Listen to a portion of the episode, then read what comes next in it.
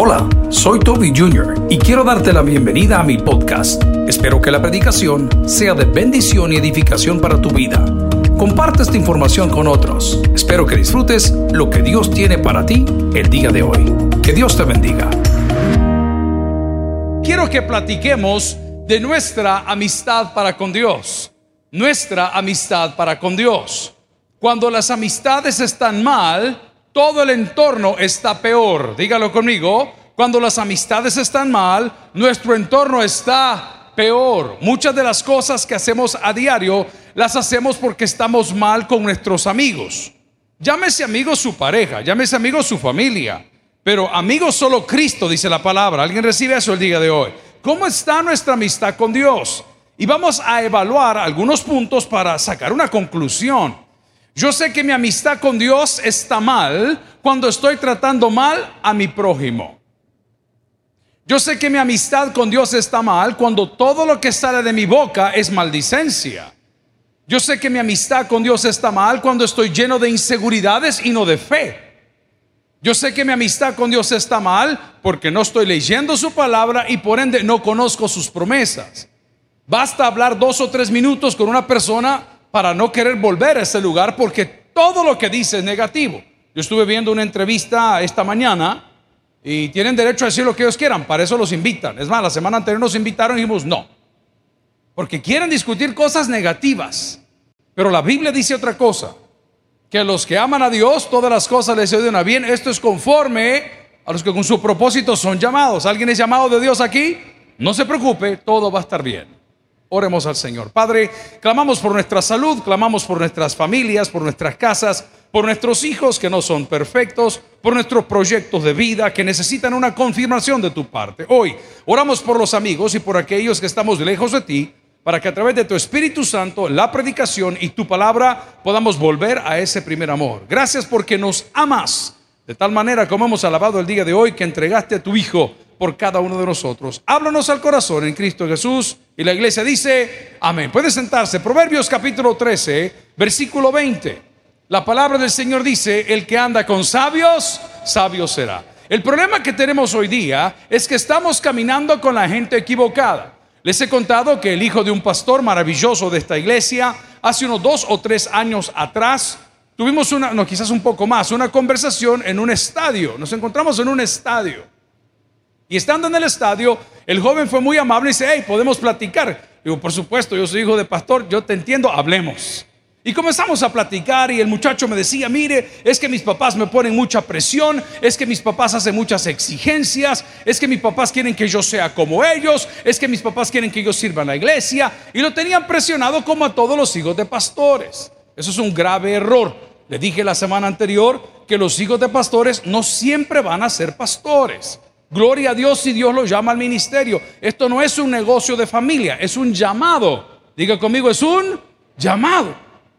Yo tengo un montón de pastores de la organización que andan afligidos y me dicen, ¿y cuando yo me muera, quién va a quedar? Ah, vaya. O sea que Dios ha puesto un negocio de familia.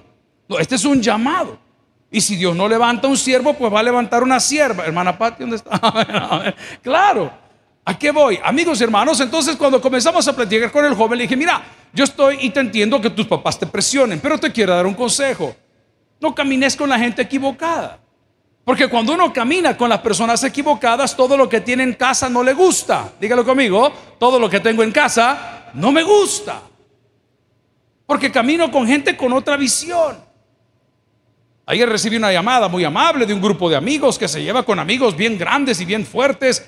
Eso es por temporadas, amigo. Eso es por temporadas. Ya el gerente mañana no lo va a hacer, el alcalde mañana no lo va a hacer, el presidente mañana no lo va a hacer. Esto es por temporadas, todo pasa, pero Dios, ponga atención. Gloria a Dios si le quiera ese aplauso al Señor, pero voy al punto. No camines con la gente equivocada, y eso es una historia real. El joven pues atendió, me pareció muy, muy buena su, su actitud y, y atendió el consejo de un viejo, ¿verdad? Comparado a lo que el joven es. Pasaron los días y de repente encontré al papá y a la mamá aquí de visita en la iglesia súper quebrantados y bien impactados. Y, le digo, pero ¿qué es lo que pasó? No, pastor, es que nuestro hijo eh, lo, acusan de ciertas cosas que no hizo y usted sabe que no es un mal muchacho, lo cual es cierto. Todo joven es inquieto. Toda señorita es inquieta, aunque algunas señoras bien inquietas también. Ese va a ser tema de otro día. ¿Ven? Pero voy al punto. ¿Y qué fue lo que pasó? Pues resulta ser, pastor, que fueron con unos amigos a una casa y estaban en la casa y de repente a la casa llegó la policía y cuando llegó la policía arrestaron a todos los que estaban ahí. Pero a la hora de quererlos arrestar, todos los amigos salieron volados porque el que nada debe y el cipote se quedó ahí. Y los demás, dice, por las ventanas, por la puerta, por todo, salieron volados de la casa. Y a la hora de tenerlo hacen una, una requisa, una revisión del verbo escarolear, del verbo, yo no sé si esta palabra existe, seriar. ¿ah? Si usted dice esto es indio, hermano, por el amor de Dios, por favor. A ver, entonces cuando revisan encontraron drogas, pero eso no fue el problema. Las porciones de drogas que tenían ahí no eran como para narcotráfico, para traficar, sino para consumo propio, lo cual es algo menor. El problema fue que encontraron un arma de fuego y con esa arma de fuego le habían quitado la vida a un agente policial. Pregunta número uno. ¿Le quitó la vida al Señor? No, no fue él. ¿Estaba fumando él marihuana? Ajá, eso sí. eso sí. Pero lo del arma no fue él. Y como todos salieron corriendo, el fiscal encargado del caso y todos los que le pusieron encima se le dejaron ir con todo. Ellos necesitan una foto. Ellos necesitan decir, aquí lo capturamos y nosotros podemos dar fe de lo que hablamos porque en esta iglesia tenemos personas que están cumpliendo algunos requisitos de la ley salvadoreña y trabajan y donan su trabajo social y las horas. Y en gobiernos anteriores, voy a aclarar, en gobiernos anteriores tuvimos unas malas experiencias que los jóvenes tienen 5, 6, 8 meses de estar aquí. Tienen su carta, aquí vienen a hacer las horas. ¿Y sabe qué hacían los desgraciados cuando no tenían publicidad? Venían a decir los 100 más buscados y aquí los venían a arrestar con el uniforme. Así eran de groseros, eran, así eran de groseros. Pero voy otra vez al muchacho, la segunda vez que lo vi, ya no lo vi en la charla del estadio. Me lo encontré en Mariona. Yo no sabía en qué penal estaba. Y a la hora de llegar a predicar y estar ahí entre los hermanos y todo, ¿qué pasó, pastor? Mono, ¿y qué andas haciendo aquí? ¿Cuál fue la respuesta? De cliente. Espérame, ya vengo, le dije yo.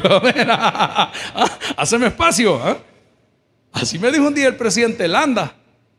Un día le di una Biblia. No fregues, me dijo con J. A mi chocolate tráeme, me dijo. Te voy a enseñar dónde duermo, ahí en Apanteo. Si llegamos a Panteos a ver. Y yo, hey, qué yuca aquí. Prepárate, me dijo, algún día vas a estar aquí. Como que es profeta el hombre. Qué terrible. ¿Y usted qué cree que anda libre? Espérate.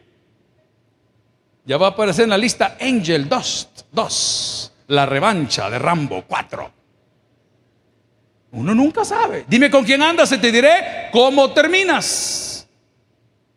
Y el joven me explica su caso en Mariona, ya privado de libertad, sus padres gastando una fortuna en abogados, sus padres tratando de convencer al fiscal, a la fiscalía, al juez que no era el muchacho, y de broma en broma se le fueron siete años, hermano. Siete años por caminar con la gente equivocada. Lo lindo fue que así como el Señor permite que las pruebas llegan, el Señor también permite que veamos sus victorias. Alguien dice, amén esa palabra. Y estando en un congreso de pastores en Royal de Cameron, como solíamos hacerlo cuando nuestro pastor general estaba con nosotros, el congreso anual, el hombre a las 4 de la tarde dijo que si podía tomar el micrófono. Y digo, bueno, hermano, claro, ¿y qué quiere hacer? Quiero dar un testimonio. ¿Y cuál es el testimonio? En ese momento acababan de soltar a su hijo unas horas antes de la cárcel y ese muchacho caminó por en medio del pasillo, por en medio del pasillo para dar su testimonio de lo que yo le estoy contando a usted hoy. Lo peligroso de no tener una amistad con Dios, amigo, es que te estás perdiendo de un gran banquete.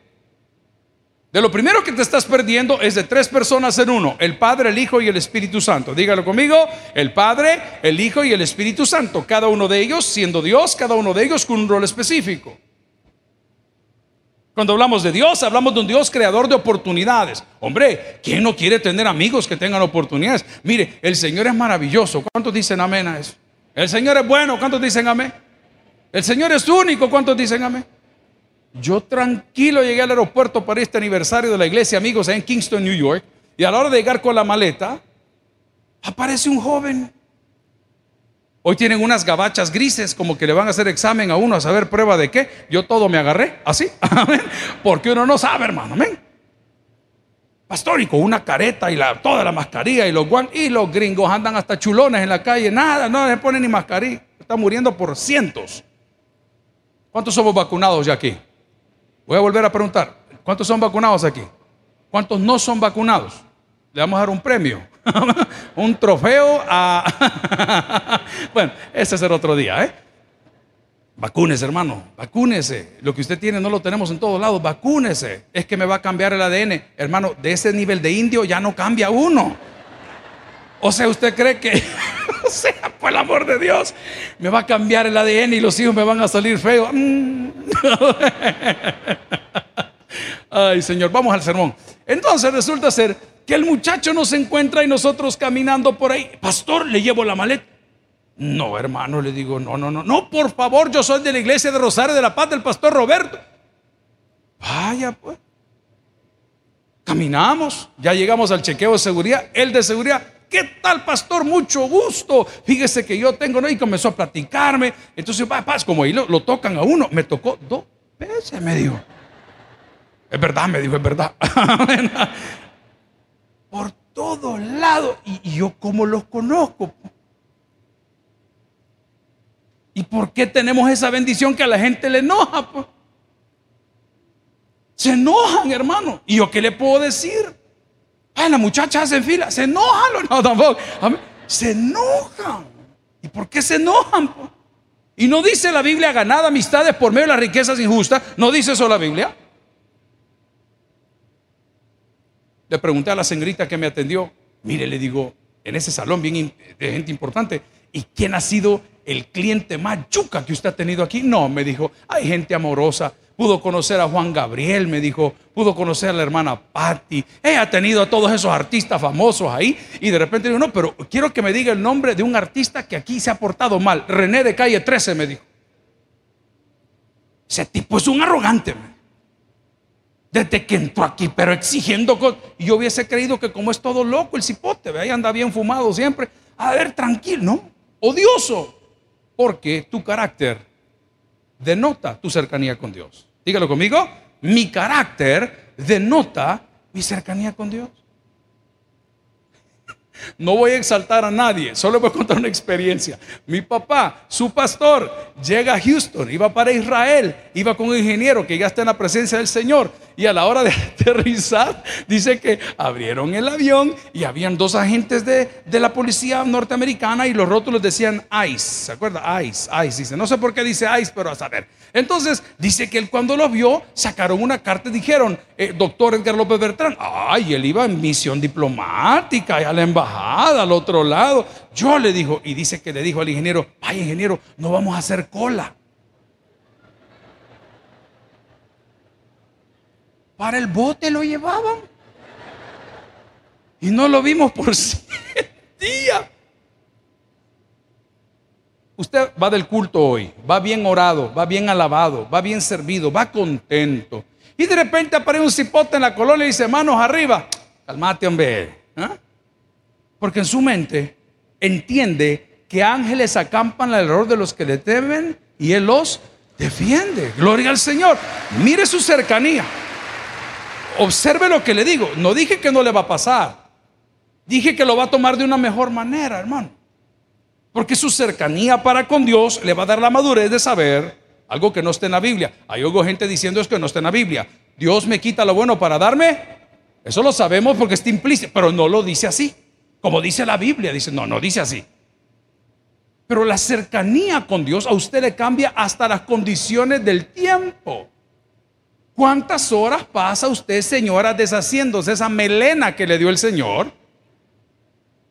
Se pone todo tipo de aceite, se pone todo tipo de condicionadores, se hace el alisado chino, japonés, coreano, salvadoreño, y cuando el clima amanece lloviendo, oiga, y usted tiene un mal día, un mal día, porque su cabello está natural. ¿Alguien recibe esa palabra que estoy hablando? Ok. cuando llueve o no llueve, la mujer natural, el hombre natural, si llueve, ¡eh, qué bendición! Va a amanecer lloviendo, voy a sacar la sombría del taber, comercial, comercial. ¿Ah? Y si no llueve, vaya qué bueno, me voy a poner los cacheteros del taber. Su cercanía con Dios define muchas cosas por las cuales usted sufre. Voy al Proverbio capítulo 13 una vez más, cuando leímos y decía, el que anda con sabios, no dice que está libre de tentación, no dice que está libre de dolor, simplemente va a tomar las cosas con sabiduría. Y un sinónimo de sabiduría es madurez. Usted entiende, y lo decíamos unos hermanos, oiga esto, venimos a predicar Salimos de la iglesia en Kingston, que está como a una hora 40, dos horas 15 con tráfico hasta donde estamos hospedados. 9 de la noche, 9 y 40 de la noche, ya de regreso. Una caravana, hermanos llegaron de Houston, hermanos llegaron de Maryland, hermanos llegaron de diferentes ciudades ahí, de, desde Manhattan, de Brooklyn, de Jamaica, de todos los lugares ahí para estar en la predicación. Lindo los hermanos y todo. Entonces era un montón de carros, hermano. Y ya cuando veníamos después de las dos prédicas, después de todo el evento, después de todo, comienza a sonar el teléfono insistentemente en el auto. Alguien que me ayude con el bebé a la una, a las dos y lo ahorcamos. y a la hora de estar ahí, recibimos la llamada de que unos hermanos habían tenido un accidente. Hermanos, los accidentes de los gringos son bien grandes porque las carreteras son bien grandes, cuatro o cinco carriles, y las velocidades son altas. Por decir algo, son 80, 85 kilómetros por hora que usted puede manejar. Estaba lloviendo. Y de repente, los hermanos se les atravesó un venado. Sí, y que no te digan el ese. Un animal así, así de alto. Póngale peso. Unas 400 libras, va. 370 libras. En una camioneta Infinity 2019, camionetón. Ese carro quedó completamente destrozado. Los hermanos no tenían nada, gracias a Dios. Vamos a hacer una pausa comercial. Amén. Los hermanos eh, no les pasó nada, solo fue el susto, vimos el carro y ese tráfico comienza a complicarse, vemos las ambulancias y le decimos, mire, nosotros somos familiares de las personas que están ahí, lo de Fire and Rescue, lo de rescate, maravilloso, pusieron las luces y quédense aquí, no salgan del auto, vamos a tratar a los chicos. Cuando veo al amigo que lo venía manejando, que es un hombre mexicano, yo dije, yo, si, si me hubiese pasado a mí, yo hubiese dicho, mi carro, qué barbaridad. El hombre viendo el animal, fíjese que saca una máquina, es impresionante lo que hace. Porque lo golpea uno y atrás del bien cuatro carros más. Y los carros están, quiero que desangre un animal de 400 libras en una carretera. Es terrible. Y salieron los equipos a lavar, a limpiar, a recoger el animal, pero cosa, pero rápido. Y el hombre que venía de la iglesia, que había manejado dos horas y tanto para ir a la iglesia, iba de regreso para su casa, le suceden estas cosas Qué lindo es escuchar a una persona que entre palabras dijo, Jehová dio, Jehová quitó, sea por los siglos. Ok. ¿Sabe cuánto vale un servicio de ambulancia? usted dice allá, qué lindo, aquí la gente choca y le mandan un helicóptero. Y la llegada de una ambulancia, de una ambulancia, una, y mandan como siete porque de eso viven. Son 500 pesos solo por haber llegado. Y cada chequeada, hermano, es como los hospitales privados del Salvador, una vacunada terrible. Pero el hombre por la cercanía que llevaba de regreso con Dios, porque había tenido comunión, quizá fue bendecido con la palabra, tuvo la madurez de reconocer que lo que había pasado pudo ser peor. Pero no sucedió agarramos a sus hijos con el pastor Abdalá que les llevamos, los llevamos a una parada de camiones, ellos se quedaron atrás. Y mire cómo es Dios de lindo, que cuando vieron el vehículo que andábamos era para cinco personas, me dice, mire, se pueden llevar a los chicos, pero los señores no, porque no está diseñado para eso. Y le dicen los policías a los hermanos del accidente, si ustedes no tienen cómo llegar a su casa, a dos horas de camino, nosotros los vamos a llevar hasta la puerta de su casa. Aquí la policía viene a llevárselo de la casa uno, mi hermano. Son dos cosas diferentes. Yo cuando veo patrulla, Jorge, salí vos, le digo yo. Amigos y hermanos, la pregunta de esta noche es, ¿con quién estás caminando? ¿Con quién estás caminando? Esa gente con que estás caminando has venido a la casa del Señor, pero al salir de aquí te vas a ir a echar un par de tragos por la gente con que estás caminando. Teniendo una casa muy linda, teniendo una buena cocina, un buen comedor, una buena familia, un buen amigo, una buena amiga. No. Tenés que ir a revolcarte con toda la gente. ¿Por qué? Porque estamos caminando lejos de Dios. Lea conmigo Proverbios capítulo 13, versículo 20. Dice la palabra, el que anda con sabios, sabio será. ¿Y sabe qué se ahorra el sabio? Lo primero que se ahorra es dinero. Hablemoslo correctamente. Mike Zuckerberg, el mero mero calzones de cuero que anda ahí con todas las redes sociales, una camiseta gris, un hoodie negro, un par de tenis de 80 dólares máximo, millonariazo. Ah, ahí no le vayan a pagar usted el 15. Se va a reventar los 200 dólares con el aumento a Dollar City. Hasta el chucho le compra un hueso nuevo. Imagínense cómo somos. Hasta el chucho ha bendecido en las necedades que andamos haciendo. ¿A cuánto le gustan las cosas buenas? A mí también. Y le voy a dar un consejo que me lo dé mi abuela. Dos le voy a dar. Después me da usted el de la suya. Caro es lo que no se ocupa. Es una buena definición. Caro es lo que no se ocupa. A usted le gustan buenos zapatos, pero los va a ocupar. Páguelos, hermano. Porque el que compra barato, compra seguido. ¿Alguien entiende lo que estoy hablando?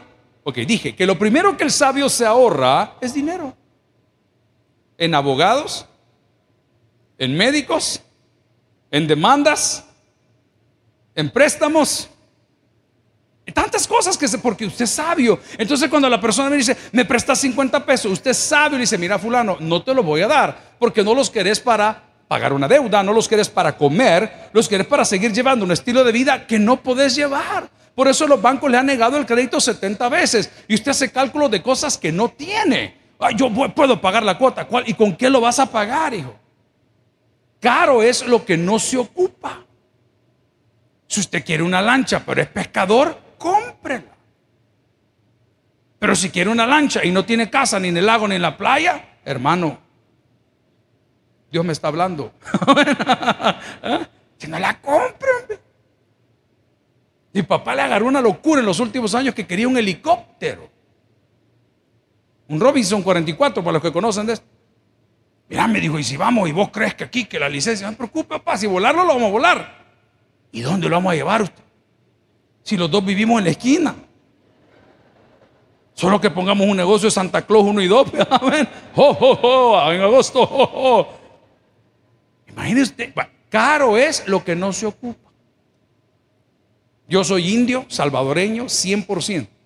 Y he cometido, le cuento a mis hijos, cuando yo comencé a trabajar, yo compraba cosas por comprar, botas, Stetson, los que conocen la marca, los hinchos, Stetson, los que conocen la marca. Toda la vida. ¿Y para qué? El que anda con sabios, sabio será. Y lo primero que se ahora el sabio es, no le oigo, dinero. Mira, vamos a ir de vacaciones. Ah, yo tengo la tarjeta limpia. Ese sí es pasmado. Porque de vacaciones no se va con tarjeta, hermano. De vacaciones se va cuando hay superávit. De vacaciones se va cuando usted lo ha apartado para ir de vacaciones. No, esta tarjeta la tengo solo para vacaciones. Ahí pasa todo el año esclavizado esa bendita tarjeta con el 42% de interés para andar fingiendo y poner siete fotos en Instagram que cinco likes le van a dar. Cinco, con suerte. Y fue por la cartera que andaba, mujer, no fue por el rostro, pero bueno, vamos al punto. Ok, lo primero que se ahorra el sabio es dinero. Lo segundo que se ahorra el sabio, dolor. Dolor. Ok. ¿Por qué la Biblia dice, amarás al Señor tu Dios con toda tu alma, con todas tus fuerzas y con toda tu mente. ¿Por qué lo dice? Y no voy a hablar nada del prójimo, voy a hablar de nosotros mismos. Porque cuando nos amamos nosotros más que a Dios, número uno, no somos sabios. Número dos, gastamos un montón de plata para mantener nuestra imagen. Mire, yo estoy de acuerdo que la J-Lo tiene 50 años, y estoy de acuerdo que la Kardashian tiene no sé cuántos años, estoy de acuerdo que la Jennifer Aniston, mire la lista que le he dado, anote hermano, amén, que yo fulana de tal, pero ¿y cuánto crees que vale ser como esa mujer? Si todo el día le están haciendo algo, nada es original. Ella nació solo chasis. Ahí le fueron poniendo las pechugas, le fueron poniendo la, todo le fueron poniendo, nada es original. Ok. Primero se ahorra dinero y luego se ahorra dolor. Voy a decir algo que tal vez nunca lo ha oído. Envejecer duele. Sí. Mangos. Mango, usted quisiera tener la fuerza, lo otro y la energía, lo otro, y venir para allá y hacer las cosas. Por eso la Biblia te dice, cuando era niño pensaba como niño, actuaba como niño, pero cuando llegue a ser adulto, dejé de hacer las cosas que eran de niño. Ahí está el mapa. No, hay gente que está necia, que no quiere envejecer. ¿Y qué sucede? Tiene dolor. Ya no estamos para eso. El síndrome del viejo verde, ya no estamos para eso. Usted puede hacer lo que quiera, cómprese lo que quiera, haga lo que quiera. Va a sufrir, hermano. Estamos en el hotel en Kingston, ahí estaba este fin de semana, voy a decirlo así, el Grand Prix de caballos. Es una gente, los hoteles estaban abarrotados, no había un espacio. Y en medio de todo este ir y venir de gente con su ropa y sus cosas aquí y allá, entraron dos amigos, ya viejos, grandes. Yo pensé en mi compañero de oración, pero estoy hablando viejos grandes, arriba de 75 años, uno moreno, de raza, y un americano. Hermano, era un chiste ver a los dos disfrutar su compañía. Para comenzar, uno no oía y el otro no veía. Y están hablándole a una mujer en el counter del hotel que poco español, poco inglés hablaba y era latina. Y la mujer tratando de decirle cosas, el otro, ¡ah! ah que la habitación, oiga, oiga esto, es una locura, hermano. Ellos inflan los precios. Es un cucarachero de hotel. 300 y pico pesos por una noche. Y la muchacha le estaba explicando, si no me lo pagas ahorita, mañana the rate goes up. Le dijo, la, tasa sube mañana. Fíjense que esos dos señores no estaban preocupados por cómo se veían, porque andaban vestidos como que a saber dónde los habían vestido, un calcetín de uno, otro de otro. No pasa nada, porque al que anda con sabios, primero se ahorra dinero y segundo se ahorra sufrimiento. Por eso la Biblia nos dice que nos rodeamos de personas de nuestra misma especie, para que no suframos y que no botemos nuestro dinero. Le hago una pregunta a usted que le gustan las amistades, ¿cuánto gasta en ellas? Vamos a hacer una cena, ¿cuánto gastas en ellas? Es que don fulano hay que mantenerlo. Mira, los cheros tuyos comen lo que tengas en la casa, ¿sí o no? Entran y comen, hay frijoles, hay frijoles, hay pollo, hay pollo, lo que, hay camarones, hay camarones. Pero, pero no están pendientes de lo que tú das. Entonces, esta noche quiero preguntarte, como hice al inicio, con quién estás caminando. Porque si estás caminando con la gente equivocada, número uno, estás perdiendo un montón de plata. Y número dos, estás expuesto a un montón de sufrimiento. Número tres, corres peligro de quedarte solo. Hablaban algunos señores, como le dije al inicio, que son poderosos, que ahorita tienen un nombre, que ahorita tienen un puesto. Y yo agradezco su amistad. Y mira, venite mañana, que tenemos una cena, no sé qué. Yo sé que estos amigos son pasajeros. Ya lo vimos. Muchos de nosotros estamos invirtiendo nuestro tiempo, nuestra amistad, nuestro amor con la gente equivocada. Y tienes que sostener y mantener y tener yo estaba platicando con una persona hace unos cuatro o seis meses y le dije, fulano de tal, he's bad news, es malas noticias. Te busca por tu casa de playa, te busca por tu casa de lago, te busca por las cosas que el día que no las ofrezcas se acabó la amistad. Dicho y hecho, hoy. Claro. Claro. Pero el buen amigo, el buen amigo está con usted en las buenas y en las malas. Pregunto, ¿qué mejor amigo que Cristo en tu vida? Yo vi personas naturales, personas sencillas, personas humildes ser llamadas por el mismo Jesucristo y vi sus vidas transformadas en la lectura del Nuevo Testamento de tal manera que la gente no creía que eran ellos. Un hombre que había sido un gran raterito y medio torcidito en los negocios llamado Sequía, Saqueo. Decían, no es este, este muchacho, no es, no es este, ese vago. Y el apóstol Pablo, que era Saulo de Tarso, no es este, este sicario que se le atribuye la muerte de Esteban, no es este, pero algo sucedió con ellos. Ellos entendieron que el que anda con sabios, sabio será. Pero el versículo no termina ahí. Hay una advertencia, dice, mas el que se junta con los necios, aquí viene la garantía del texto y de la palabra, esto duele. ¿Será que dice la palabra? Quebrantado. Quebrantado. Hace años venía a esta iglesia un joven que ya es un señor de mi edad, un maitrón. Siempre anduvo jugando pastor de jóvenes. Siempre anduvo jugando que era predicador. Siempre anduvo jugando que era salmista. De repente le agarró que era deportista. De repente le agarró que era bailarín. De repente le agarró que era motociclista. De repente, mire hermano, ese tipo pasado por todo. Perdió su casa, perdió su hogar, perdió sus hijos, perdió sus bienes. Estuvo viviendo de, de posada en la casa de otro hermano de la iglesia, pero un tipo bueno, me profesional. Hace poco le pregunto a mi amigo, hey fulano, y aquel, ay pastor, ese no entiende. Una de las veces que pude ir a orar por él, los médicos no me creerán lo que yo vi. ¿Ustedes han visto las pelotas plásticas para jugar fútbol que se hacían en las escuelas? Ah, de cuenta y caso que esa pelota la apacha a la mitad. Así tenía el cerebro, la cabeza.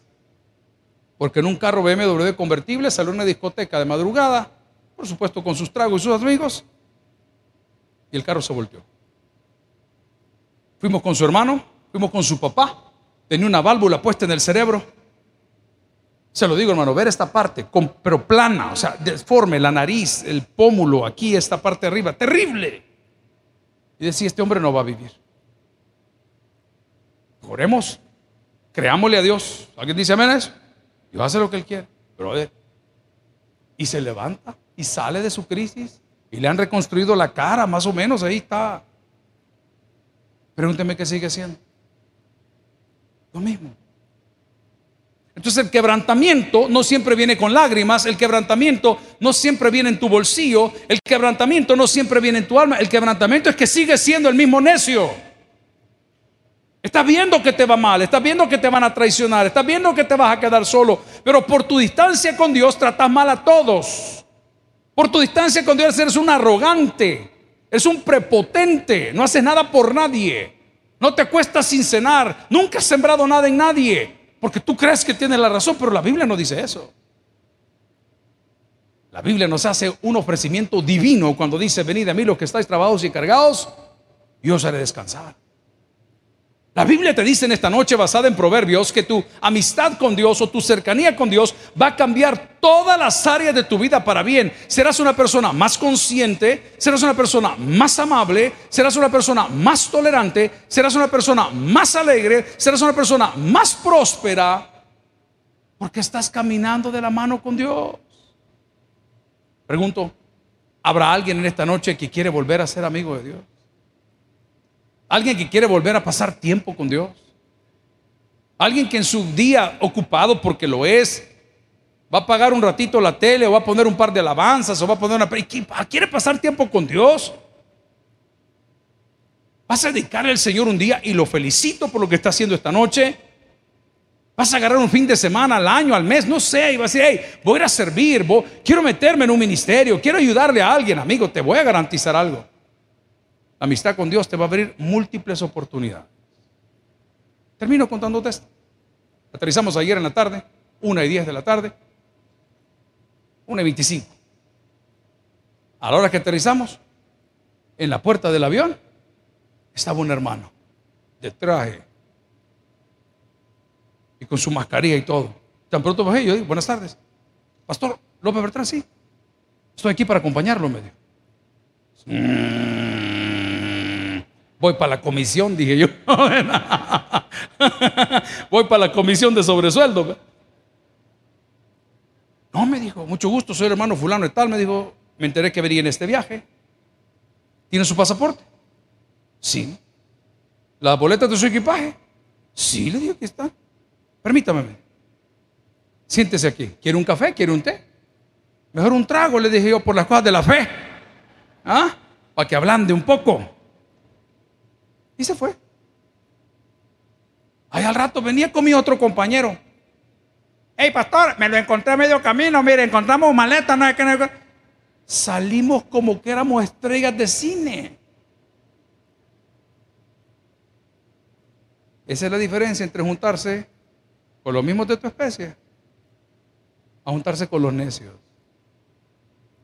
Porque la señora que trae el gran chicle, la gran cartera y la, el querrión y el sombrero y los lentes, ahí estaba haciendo fila sudando la vieja en todo el camino. Y el indio que no traía nada.